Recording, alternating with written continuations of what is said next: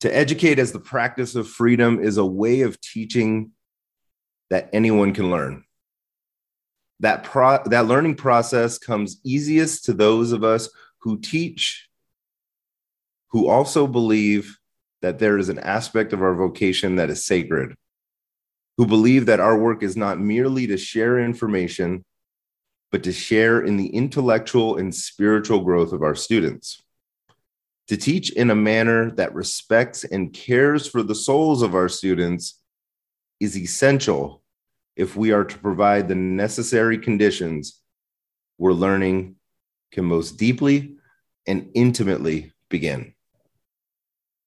Bell Hooks, chapter one, engage pedagogy of her collection of essays, the book Teaching to Transgress. Welcome to season four of Safe Topics. In this series, we're talking about books and other things. Yes, other things, but we're going to go deep on some books. Not like a full book review, but like a chapter by chapter review, which I guess adds up to a full book eventually. yes. And we're going to talk about anything else that makes us think about how we teach and why we teach. And we want you, the audience, to join us. Listen for details about how to do that at the end of this episode. All right, here we go. So this is so this is quite a statement.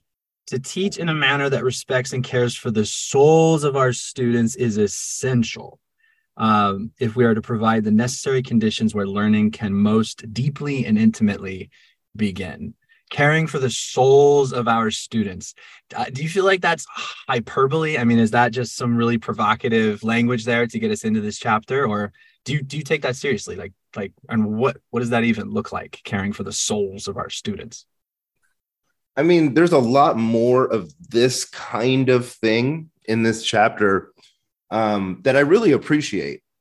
And for me, it's there's there's moments of that caring for the soul.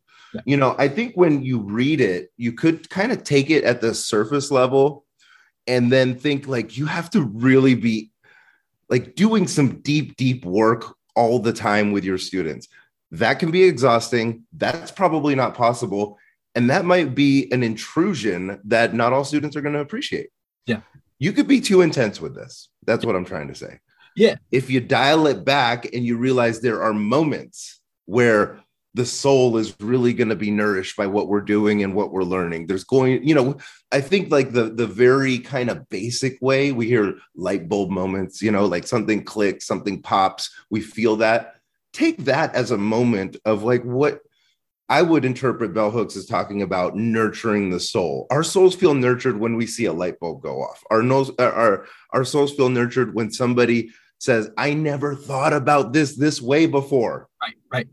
And so, a collection of those moments that's beautiful, yeah. but I think we need to really dial back the expectations if we're reading this and thinking we need to be practitioners that are consistently and constantly tapping into those kind of feelings because I don't even know if that would be sus- sustainable over any duration of a time that a class is going on. Right. Well, it sounds exhausting, right? Oh, um, I'm tired now, right now. Yeah. exactly. And I'm just so, and, and I want to go here just real quick. I just like take this to its extreme. I open a class with, how are all of your souls doing today, students? Like, I'm not coming back for the second class. Exactly. but but I want to parse this. I want to parse this a little bit because I think this language of souls, for me at least, is uh, is a little ambiguous. It's a little slippery. I think I know what I mean when I talk about the soul, and especially when you say enrich the soul, that helps me a lot. It, that's that kind of it's a feeling but it's deeper than that right it's a it's a and it's not quite my body it's not quite my mind it is that sort of other thing so but in the in the, with regard to teaching as a practice of freedom and thinking about these light bulb moments that you just described, which are su- such the best part, right? Um, um, I think of the soul as that kind of me part that is independently expressive, but also intertwined with the community I identify with, right? It's it's it is that that part of me that if if i'm if i do have free will that's where it resides right? The soul part right? And so when i think about teaching and i think about kind of the soul of the class or the souls of my students that that's what i'm thinking about. It's it's where are you enacting your whatever that is heart mind or body in this space? Because that's coming from that soul place. Does that make sense? I'm not sure. That completely makes sense. So sociologists um, george herbert mead okay? So george herbert mead he looks at the the self in society as having two components the i and the me. And the i is the subjective part of the self and the me is the object in society. It's the objective part. Yeah. so the me is basically like if you're a teacher what's expected of me? What's expected of me is to teach to be a discipline expert to be organized to grade to assess right and, and do all of these different things. Maybe to care right? Maybe but but but but that's that is part of the me the kind of generalized way we we think about this that that that identity.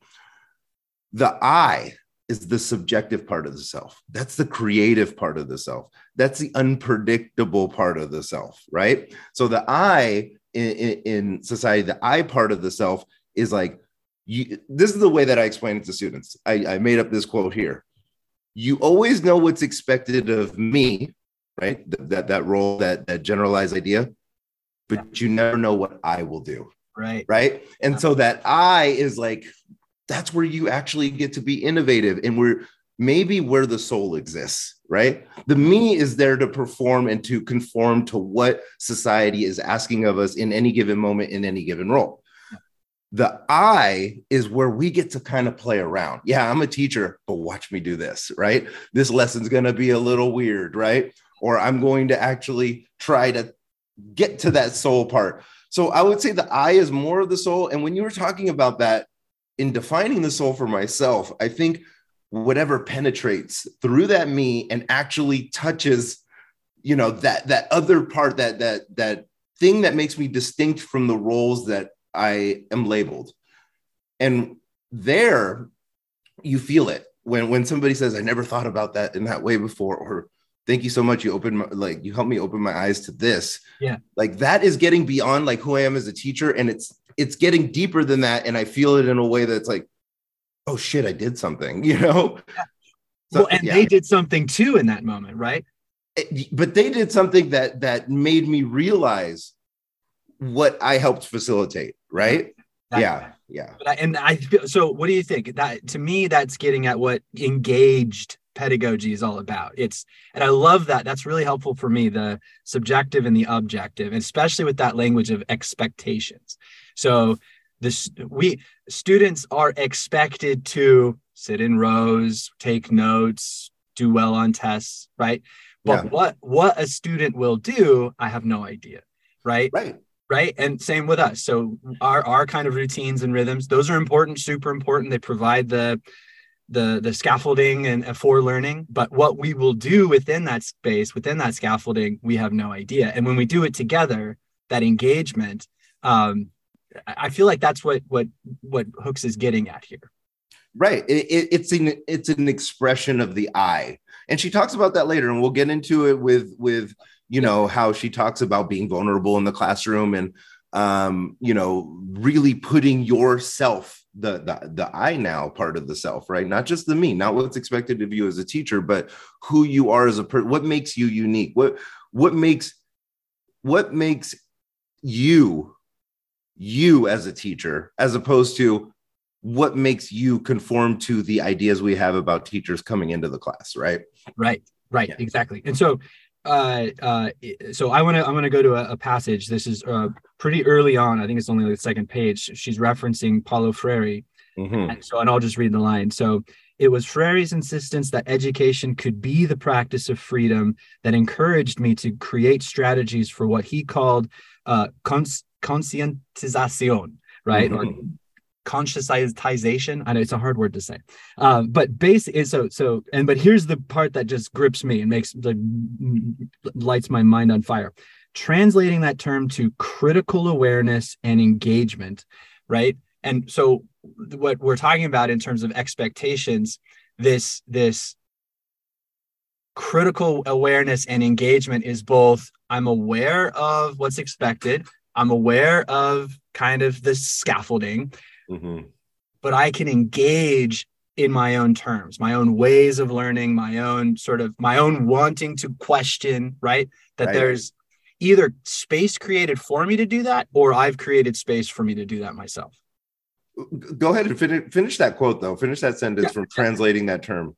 Right. So, so, so, so translating that term to critical awareness and engagement, I entered the classroom with the conviction that it was crucial for me and every other student to be an active participant, not a passive consumer. Right. And this is this is Freire's whole thing, right? right. Is, is kind of like looking at how the bank, you know, the, the just the metaphor of like banks, banking system, yes. you know, consumers, assembly line, right?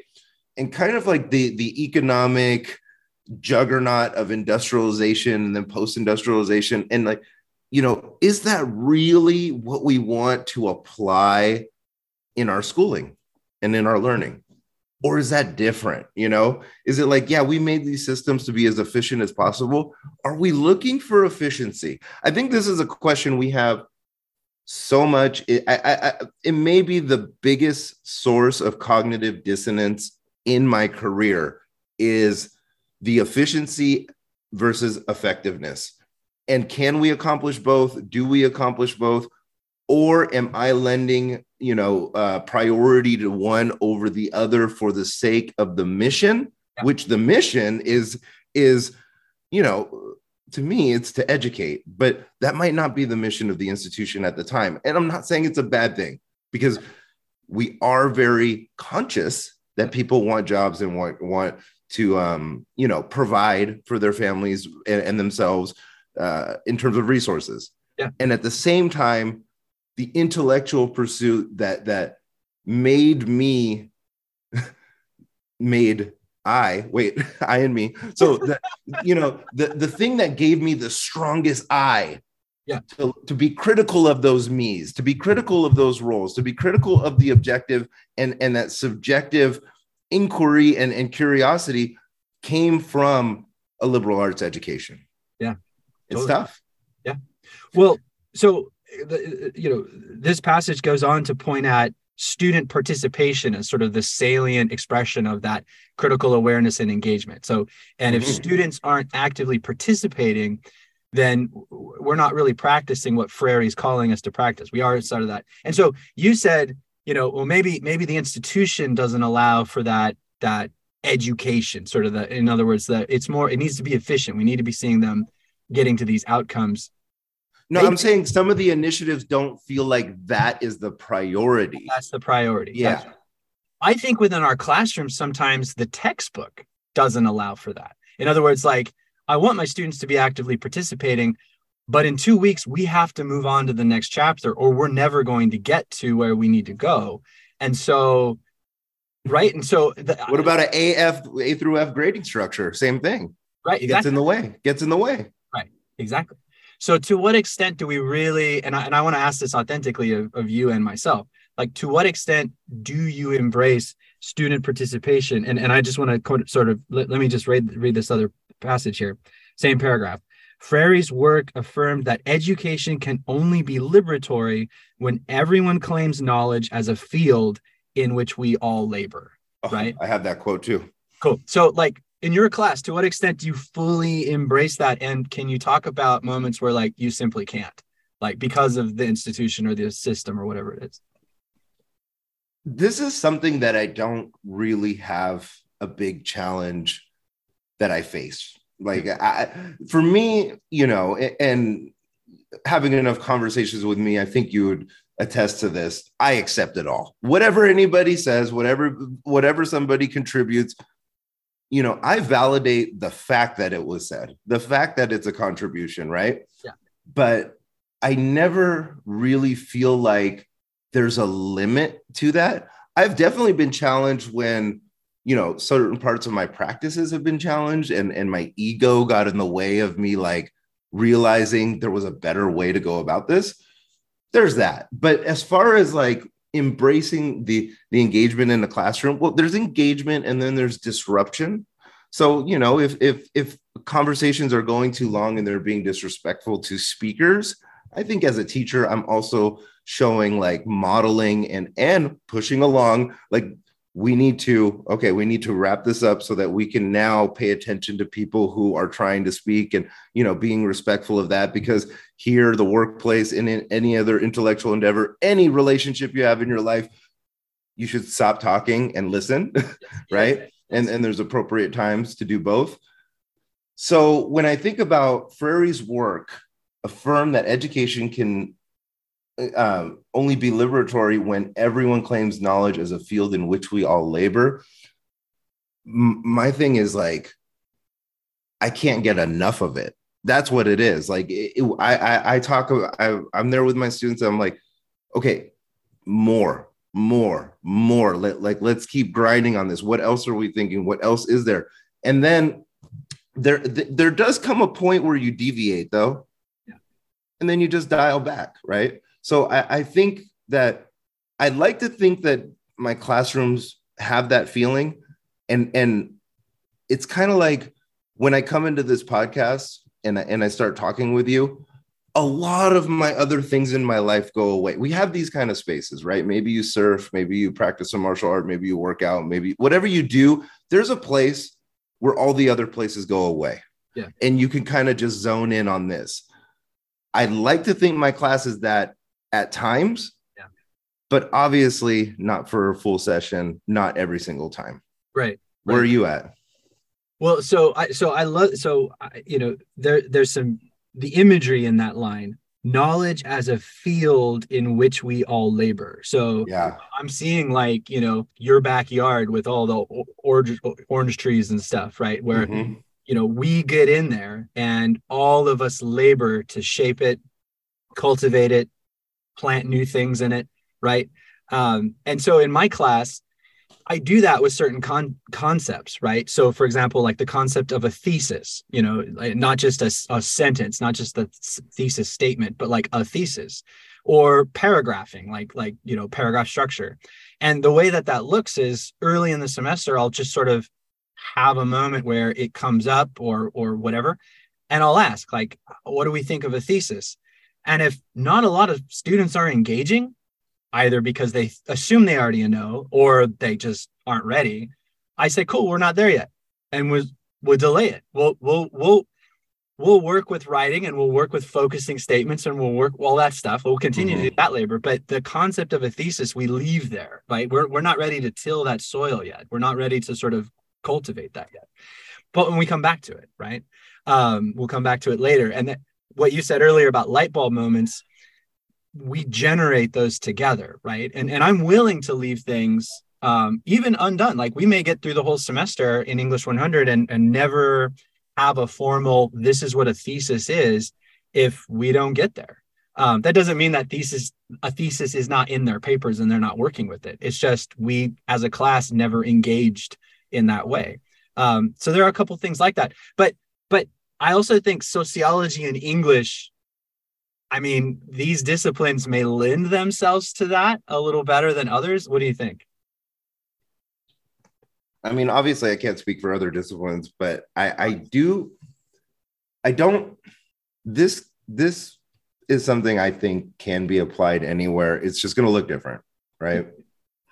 And so when we say, like, as a field, in which we all labor. Uh, you know, everyone's claiming that knowledge. Look, I, I'm not even going to go into specific examples because I don't want to um, encroach upon other people's disciplines. And and every time I do that on the podcast, I feel silly because I, I start using terms that are like, I know my you know, it's like a shake my head moment for my colleagues in STEM or my colleagues in oh, whatever. I didn't want to set you up for that. I, yeah, I no, no, no, I get it, but I think that I, I, I think this can resonate. You know, and, and let's be where where are we at? Bell hooks. Yes, Bell hooks is is in the same discipline as you, right? And, and we see a lot of the professional learning being facilitated, being generated, but the collaborations are usually this collaboration we're seeing right here. It's a sociology letters thing. It's a, and I'm not saying it's a thing just for us. I'm saying we're the folks that are typically in the position to do the facilitation of these things, and that that's just data. Like that, that's just a real thing. Most teaching and learning centers are run by by folks in in letters or in the social sciences or social and behavioral sciences. Right. that being said, I, I do feel like um, you know this this here can be applied by any educator, any person, really, right? I, I, I think this goes beyond just what we do in the class, and therefore is applicable to all. Well, I had a again, and I don't want I'm with you. I don't want to speak for our math colleagues, our our science, our STEM colleagues, etc. Um, but my own experience as a student, I can speak mm-hmm. to that. And I was a I was a math major, English major for a long time. Ended up taking a minor in math because there are like two classes I didn't quite get to. But anyway, I one of my favorite I'll say favorite math teacher, but the the math teacher that really engaged my thinking, um, my being in math the most. His move was to ask anytime we had a question. His his move was to ask us what we believed right? So if we had a question about, you know, certain properties, he would ask us, you know, do we believe in? And then he would sort of lay out some postulate or some theorem or whatever. And we yeah. would, well, yes, yes, we do believe that. That is that is something I believe in for sure. Okay. And then he would move us to the next. So it was this like dialogic, it felt like we were we were work we were laboring together, right? And he right.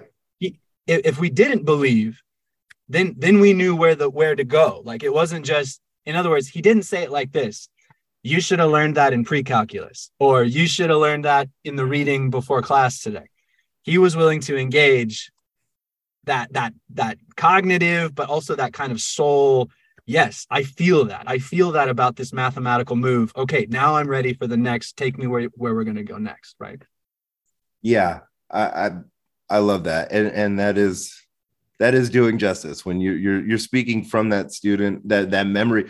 And, and just that the memory is so vivid that you have details to that memory you know we, you got to think about that. When you have details to a memory right. how powerful is that? Yeah. what what it's so meaningful right?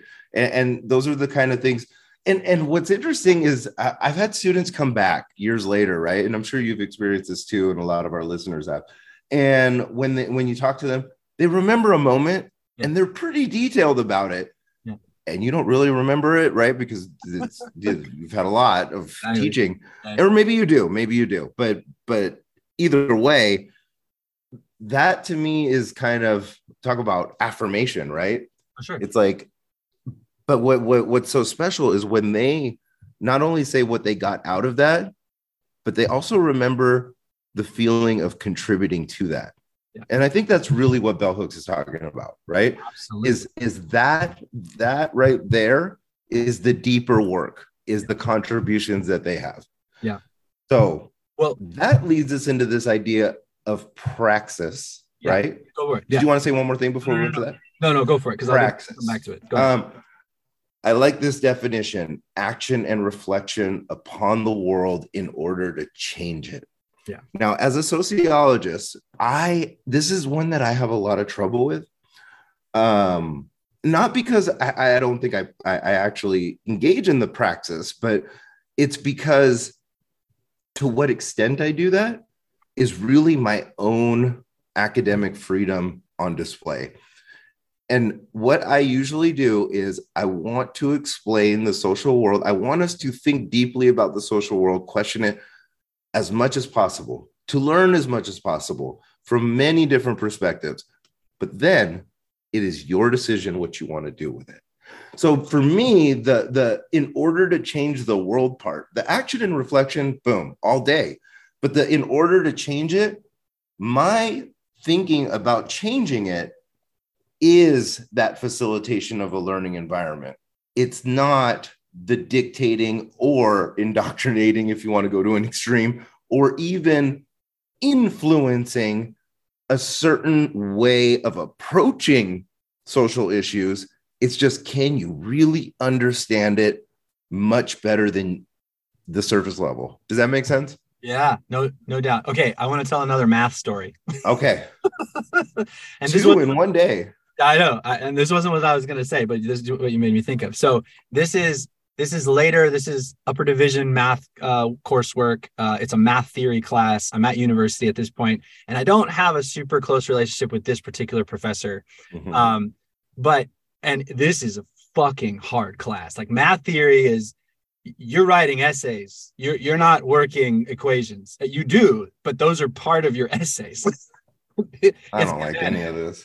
Uh, so anyway, and it's like show that you know every time you add any two odd integers together, they will always be even. Like just show that for any you know it's that kind of stuff.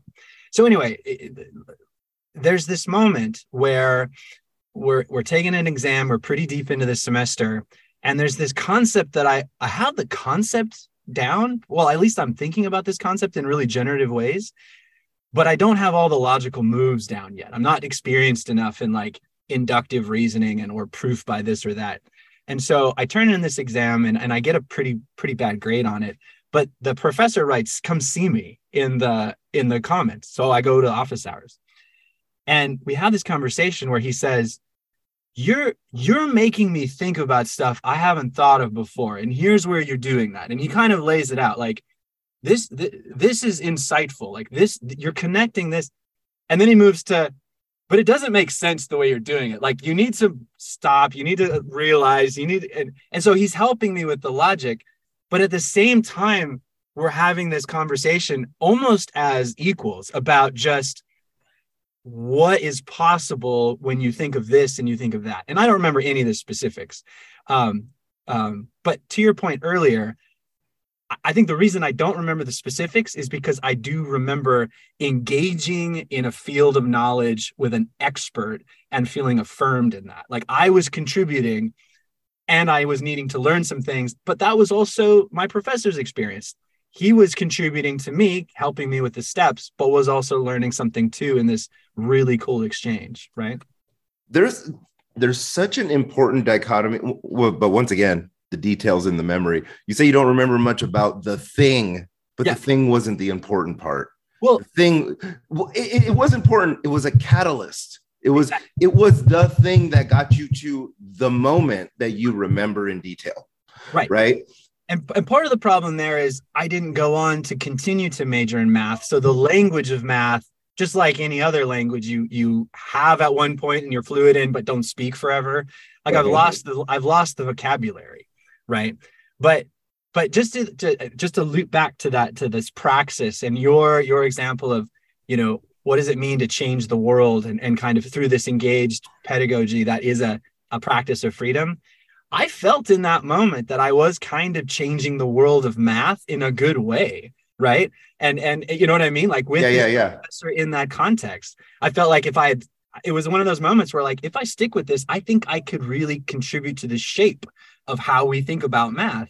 I just have to practice my logic shit. you know what I mean? but you didn't. So, but, but but you didn't. But if that if you were to talk to that professor today, bring them back to that memory, bring them back to that moment. Yeah. Say like, but the problem was I didn't I didn't keep going. Now I'm doing this, and you explained exactly what you're doing now. That professor is going to be so proud. Like they're, they're going to feel that too. They're going to be like, wow, like like there's a reason we had that conversation. The same way that you're saying there's a reason we had that co- conversation. Okay, after all of this talk about praxis, then uh, Bell Hooks starts talking about Thich Nhat Hanh, the late Buddhist monk Vietnamese monk, and the his philosophy and his idea of the teacher as a healer. Now, this is also with the souls language. I think this is where a lot of people can get turned off, right? right. To to the book, to to these ideas, because it may be in a language that is like softer, or maybe even not softer, but so you know uh, removed from the way that you feel you should be thinking about your job right right and and, and i think that's okay yep. i just think if you change the language a bit you always find that there's agreement somewhere right yep. maybe it's not the soul but you're having a light bulb moment maybe it's not you're a healer but you are removing you're you're you're I don't want to say saving, but you are you're taking them away from ignorance. You know, like you're you're you're like you are revealing things to them, right? Or right. you're helping them get to those revelations. Um, what do you think about that language? The teacher is a healer, and and and is there any point for you in your career where you were like, no, no, no, no, no. Yeah. And then and then you kind of like woke up to, well, actually, or have you kind of always embraced being a healer? Like, what do you think about that? No, no, no. I I've I've thought pretty early on in my my career as a teacher, I need to separate these things. Like my understanding of ideology. Uh, so let me say it differently.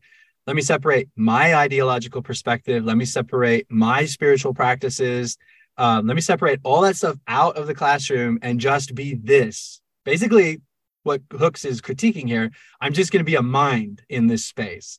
And, Separating and the eye, you're taking that eye out. Exactly. This was me early on. And and and and my reason for this, and I and I and I still grapple with this. I I don't have a way to sustain this for my students beyond my classroom, right? So if I'm going to play a role of healer or even some kind of like moral or ideological compass, I'm a one point of many along their trajectory through college. And let's say something significant happens, I don't have the capacity to sustain it. Like I, I don't have that re- responsibility or I don't have the role or the responsibility in their lives. Hook speaks to this, right? That they, they, by healer, she doesn't think, she doesn't mean that we should be a therapist for them, right? Um, and so I think there is validity to that, that reasoning and, and that caution. Like we should be careful how if we if we really do embrace the healer role in our classes to what extent because how long can we be there for our students and how many of our students right? Absolutely. And for me you know she doesn't she doesn't really kind of um position it this way but it does make me think a little bit and and, and neither does Thich Nhat Hanh. It, uh, uh, but when you think of yourself as a healer, yeah, there's kind of like a deficit minded thinking there. Yeah, it's interesting that someone needs to be healed, right? Right, yeah. which is the person that you're teaching. Yeah. Um, and, and it goes into we also need to heal ourselves as we are healers um, in our practice. So, so understanding both of those, right? Um, and uh, to me, I would stay. I um, personally, professionally, I steer away from that kind of language because I don't think it's, uh, you know, I don't think it's palatable to all uh, faculty kind of audiences, right? And it may not even be palatable to all students. But as you know, later later in this chapter, you you you you hear about these situations that we're clearly going through at an alarming rate of um, you know students battling mental mental uh, issues mental health issues and you know then it becomes kind of dangerous for us to say we're healers right? The, right? It, it, takes on a whole new level of responsibility that we are not trained for that's not appropriate. Yeah. but if we look at it as we're part of the many different things yeah. that can help enrich someone's life and in that way heal them from whatever or or or elevate them from where they are now to a place they want to go willingly yep. then i think then then then you it, just a little turn of phrase and and changing up a couple words there uh, i'm all on board but it, it, i feel like now where we are it's a little different and and i wouldn't use that language to describe what i do yeah. or what my colleagues do. See, I love, I, I think, and, and Hooks uses this language too of enrichment, right? And that, and I, that's how I think of, of if I am playing a role of a healer, that, that is the, how I do it. What I hope will happen in my class is students will feel their lives, their minds, they're enriched, right? Um, and I don't think that that does take a deficit model. I think you can be completely in a good space and still be enriched, right? Um, mm-hmm. So I want to I, I want to take us to just this quote um, um, from uh, uh, uh, Thich Nhat Um, so bottom of fourteen, um, the line starts. His focus on a holistic approach to learning and spiritual practice enabled me to overcome years of socialization that had taught me to believe a classroom was diminished if students and professors regarded one another as whole human beings, striving not just for knowledge in books, but knowledge about how to live in the world right and so that gets back to that kind of teaching as a practice of freedom uh, teaching as a pra- as a resistance right? So challenging the structural norms of a classroom space to get to this place where we can engage one another in that eye on that eye level. And and what I, I really like about this is the emphasis on knowledge about how to live in the world.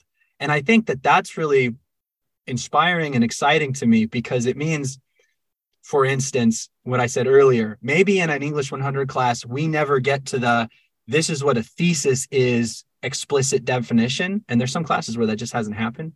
But we've lived thesis throughout the entire semester. And they're walking out of my class practicing thes- thesis claims thesis like like cohesion in lots of different ways. And in another class they'll read a textbook and go oh i i know what that is. I've been doing that right? Um, and so that that distinction between knowledge that is sort of fixed and rote and part of that assembly line you know right? Or i don't even care what the word is but you're living it and and you're contributing to it and you're getting it and and exact et cetera right? You know every single thing i do in my introduction to sociology class i make it about the application to the real world and not my application. I ask them how they can use it right? And, and that's how i select my content. That's how i you know think about my activities and assignments that these aren't throwaways. These are things we're going to use and we're going to use a lot of them every day. Um, that way if you don't remember the social scientific terms but you know the approach right. That you're learning because you're more aware of things in the world and that awareness awareness is a really tough word for me right? Because I, I actually don't like it in a lot of ways because people are aware of a lot of shit. We're not doing anything about it you know like but but the things that we do something about we're not just aware but we care to to take that next step. And, and so you know with what you're talking about I, I do feel like that that whole human being and and and about not just knowledge but how to live in the world that's a big emphasis in my class and i think when I, I, just always when they when they contribute something and and just making sure that that's validated. When they email me and they say, I'm going to miss class, I got this or that going on. Well, first off, it's great that they're approaching me and they're and and, and I'm honored that they would like share with me what's going on in their life, right? But then that part there, responding with I I I always try to say something to the of like, wow, that's really important and certainly more important than our introduction to sociology class, right? And that is really just getting to look, I see that that's your life. Please prioritize that. Yes. This will be here waiting for you or even waiting for you next semester if we have to go to that level, right? Right. And and, and so that to me is is part of that. But the other thing is I know students are really on board with all of this when they start giving me recommendations Oh yeah. And they recommend like a movie or a book, and they're like, "You would really like this." Right.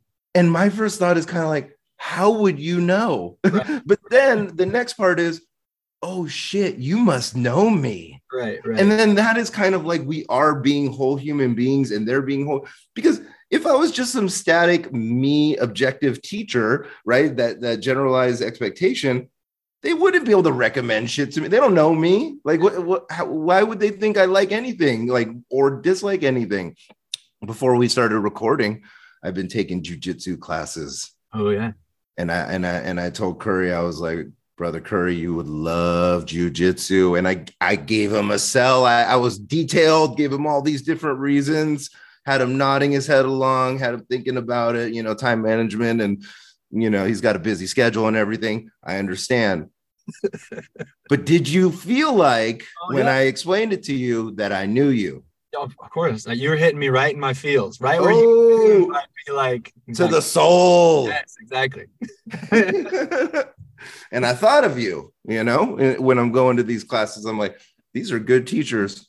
Curry and I can learn a lot from these folks. Yeah, anyway, that that and that goes to practice, right? That goes to what we're going to get into with the uh the big yeah. word self-actualization right. that's right that's right and so before we before we we kind of so to wrap up i should say yeah uh, I, I i'm really challenged by and i brought this up last time like i don't want to just read this text and sort of like take the good, fun, like exciting stuff and then leave the hard work behind, right? And she Absolutely. has this line.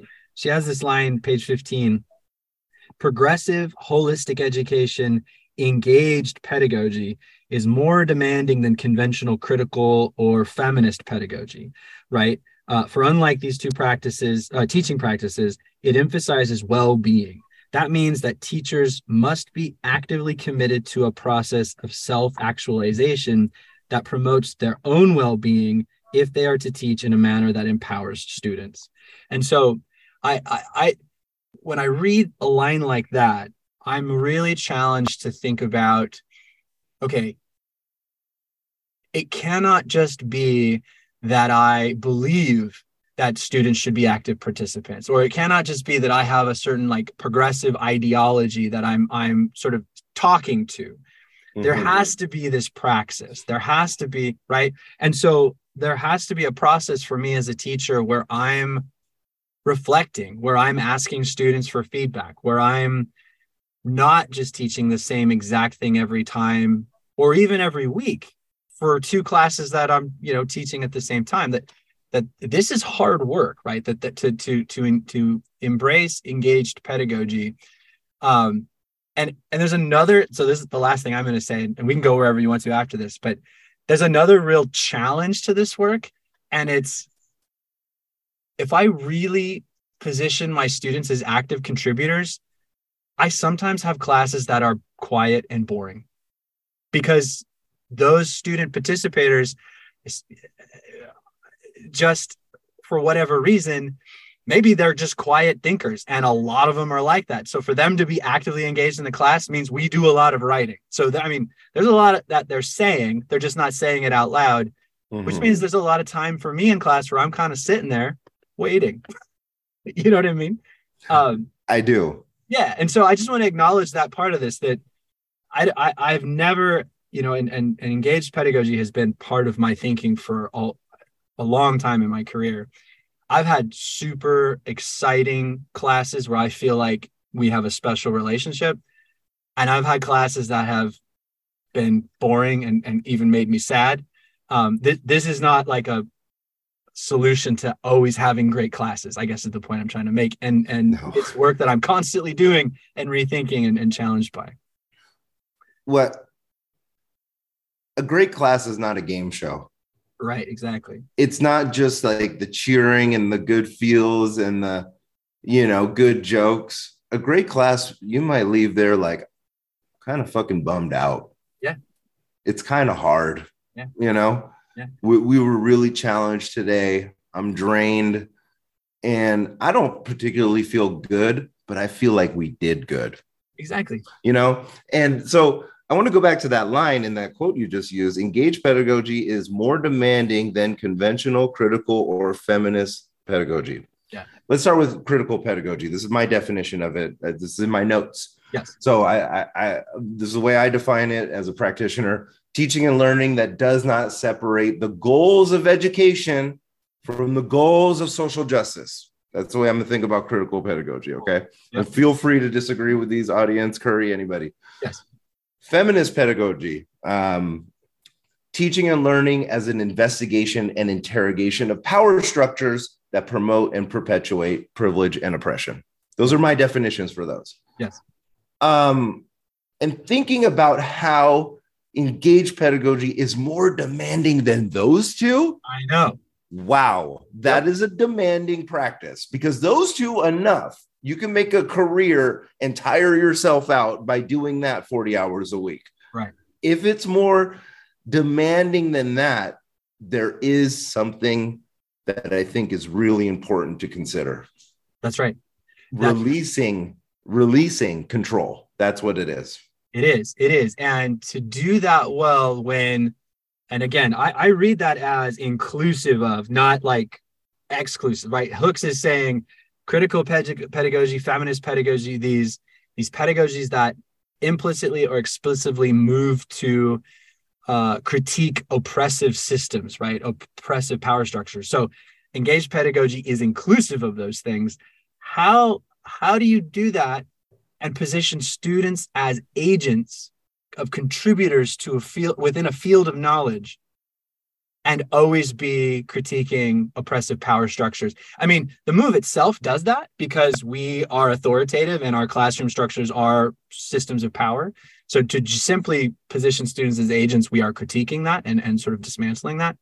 But, and I said this, I think in the last episode, whenever you create space, you create space and folks will occupy that space with their hmm. own ideologies, their own, right? And so this is that deep relationship work if we're not going to sort of bat students down, in other words, and say, like, no, you can't say it like that. No, no, no, that's not what we believe. No, no, no, not change the way you're thinking. If instead of that, it has to be this deep relationship work where they trust us and we trust them so that if we do say shit like that, we now ask. We say, well, hold on, what do you mean by that? And can we get some other voices in here to respond with that? And and can we can let can we trust each other that we're here to learn and listen. Keep coming keep going.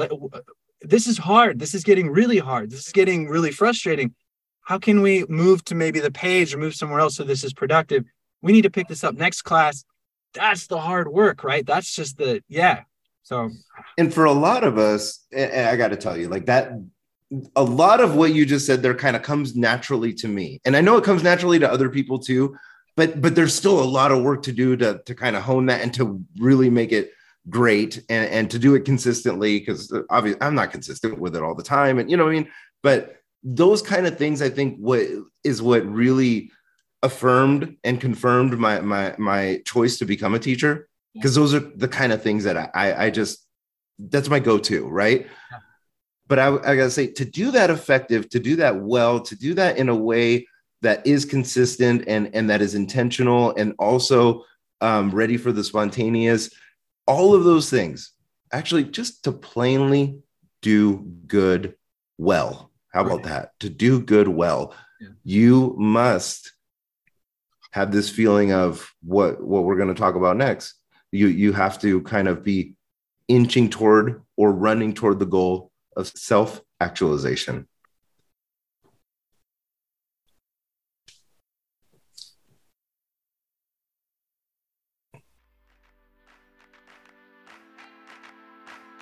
If you heard anything in this episode that has you thinking about how you teach, why you teach, or if anything made you feel joyful or even mad, like you just yelled at your dishes or whooped while you were walking your neighborhood, I've done those things.